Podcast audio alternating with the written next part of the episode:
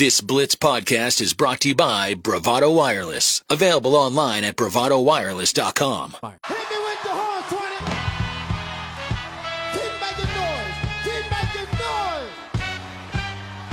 Yeah. Oh, oh, oh. You can take the Blitz with you everywhere you go. Get in the game everywhere with the Blitz 1170 app.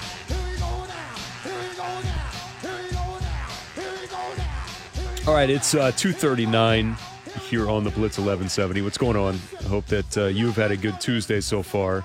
Uh, Friday, we'll be out at CJ Maloney's right there in Broken Arrow.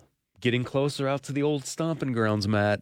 Getting closer. One to six with Miller Lite, giving you a chance to win tickets to see the Cowboys and the Colts coming up later this season from our friends at Miller Lite. Stop by, enjoy some ice cold Miller Lite, hang out with us, have some Blitz gear as well for you to uh, take home with you. But one to six this Friday here on the Blitz with Miller Lite. All right, let's hit up that Oklahoma Ford Dealers hotline and welcome in Frank Bonner. Daily Memphian, who's joining us now here on the Blitz. Uh, Frank, I just got my itinerary back with Tulsa football. I get back uh, Friday morning at two thirty in the morning, so super pumped about that. And I, I got to ask you, man, this has been like just a roller coaster ride of emotions for Memphis football. I mean, up and down, a lot of downs. Not gonna lie, a lot of a lot of bottoming out moments at the bottom of that uh, hill off the first drop from the roller coaster. But just this strange season in general for the Tigers. Yeah, and and you know the what makes it even more strange is just how during this four game losing streak how these losses have happened. I mean, they were had a 19 point lead in the fourth quarter against Houston. They were up 17-0 against East Carolina. Tulane, they had a horrific start to the first half. I mean, it's just it's just they've they've put themselves in position to be competitive in all these games, but for whatever reason, just haven't been able to get over the hump. Yeah. So I mean, they're they're five and one, right? Or they were on the verge of five and one. All they had to do really was hold out a 19 point fourth quarter league or lead, and then that entire thing with Houston happens, and it just seems like that that has crushed everything that they've that they've done. Now, in moments like against UCF. I feel like that. Uh, okay, they've played better at times, but maybe they they've just come up against better teams. But man, it's easy to go back and kind of point to that Houston loss as of where it all went wrong for them.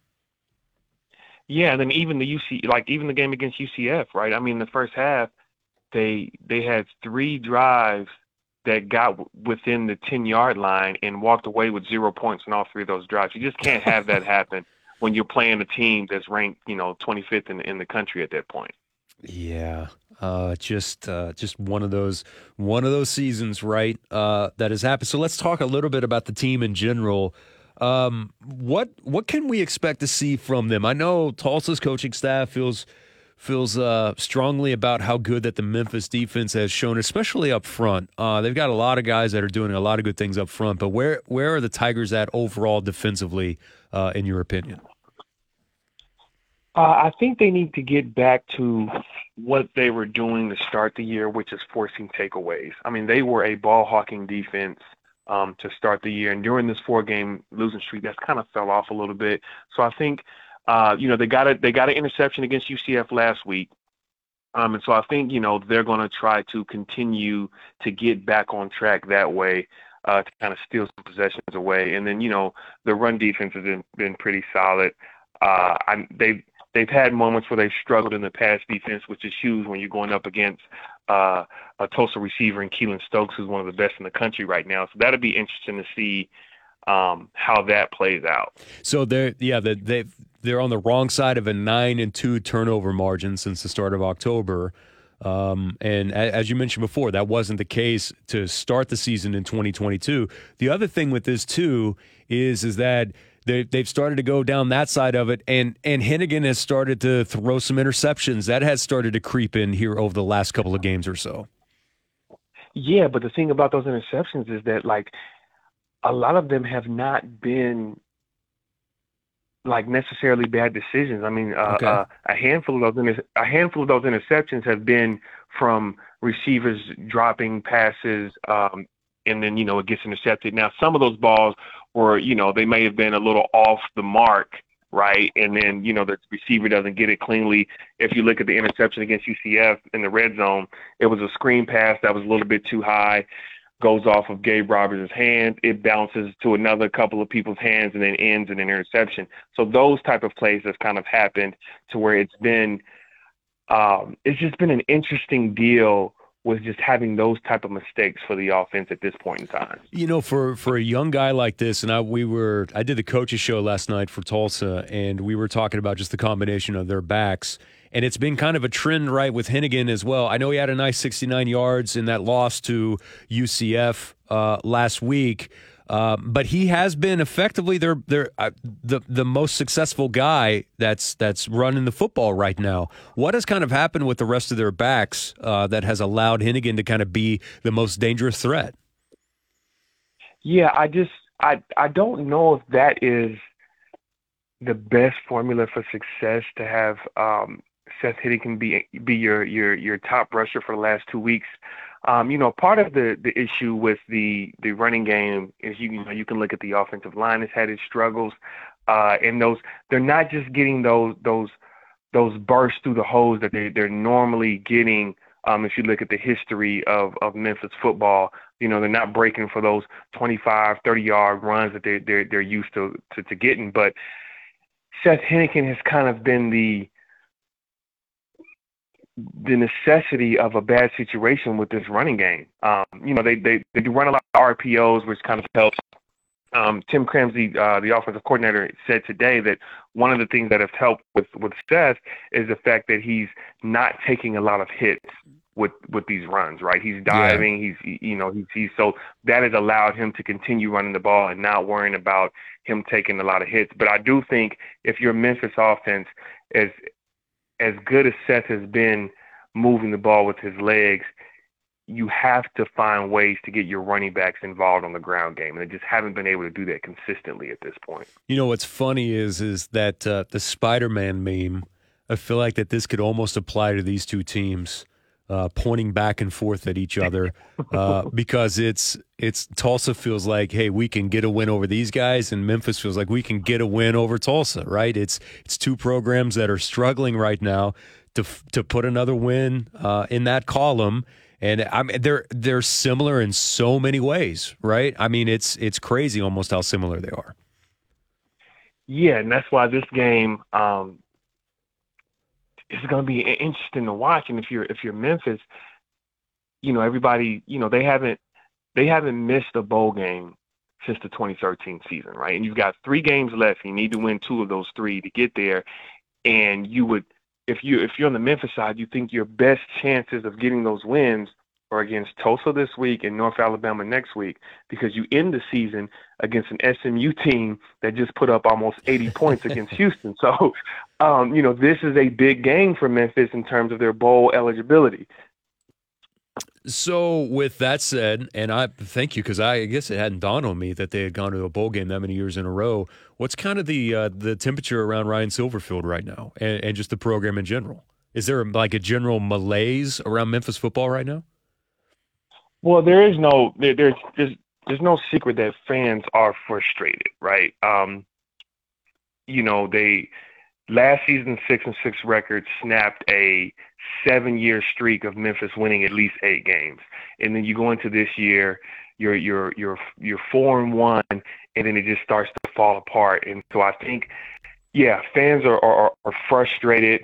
Um, and then when you've got Memphis football, or sorry, Memphis basketball kicking up, you've got Grizzlies coverage kicking up. You know, fans are at this point starting to get a little checked out on the Tiger football uh, side of things um, based off of how the year has been going. So I think this, if they can find a way to get some traction by beating Tulsa and then beating North Alabama, going into that SMU game on the road. Maybe they'll get some of that fan base back, but right now it's it's a really pessimistic view about this season from the fan base. Uh, so you're telling me that the uh, the crowd's not going to be plentiful on Thursday night? Is basically what you're telling yeah, me. Don't, don't anticipate don't anticipate a, a, packed house on Thursday. For one, it's a Thursday game, yes. which automatically takes some of your fan base away. Um, but no, I, I wouldn't. I mean, the biggest crowd at uh, at Memphis so far has been the season opener against um, Arkansas State. We haven't been over thirty thousand fans since that game. What's the timeline for the renovations on the Liberty Bowl? They will. So they'll be going. They're starting next season, right? So like through through the 24 season, like they'll be playing in the stadium, but the renovations will still be going on. And Okay. so, um, you know, after this season is when those renovations are going to basically start ramping up. Okay, all right. I just I couldn't remember off the top of my head uh, when that was actually going to start happening or not, and uh, can't wait to see how that looks uh, for sure. Frank, man, this has been great. Thank you so much for taking a few moments to come on with us today to talk a little bit about Memphis. Uh, I'll definitely say hello coming up on uh, Thursday night, and always appreciate your time here in Tulsa, my man. Uh, yes, sir. Make sure you reach out when you get here. I sure will. Thanks, Frank. All right, that's Frank Bonner joining us here on the Blitz 1170 um, via the Oklahoma Ford Dealers Hotline, talking a little Memphis Tiger football. Yeah, that's right. You know what? It'll.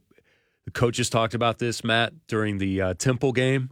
Last time I had to do the show from the press box, which will be a thing again coming up on Thursday, was uh, bringing your own environment, like bringing your own energy because the stadium's going to be virtually empty, empty coming up on uh, Thursday night. So Frank writes for the uh, Daily Memphian and former member of the Tulsa World as well, covering the Oklahoma State Cowboys. So I don't know whether you knew this or not, Matt, but not only is it four consecutive losses for Memphis for the first time since 2013, but in their loss that we've seen at times to um, Houston and then East Carolina.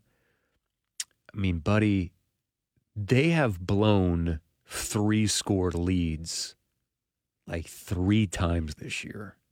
So they're That the is- Chargers, or they're the Raiders, but the but AAC. That is unbelievable. I mean, Houston alone was enough to stun anyone, but then to have it like happen again the very next week at East Carolina when they come back to win in overtime in four overtimes, 47-45.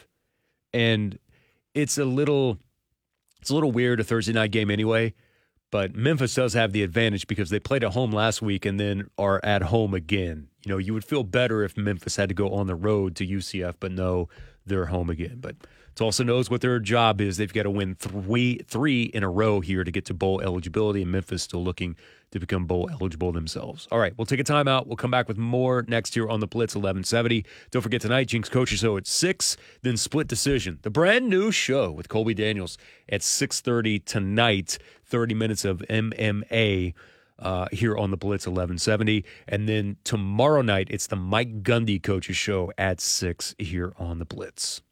Thank you for listening to this exclusive Blitz 1170 podcast from Bravado Wireless.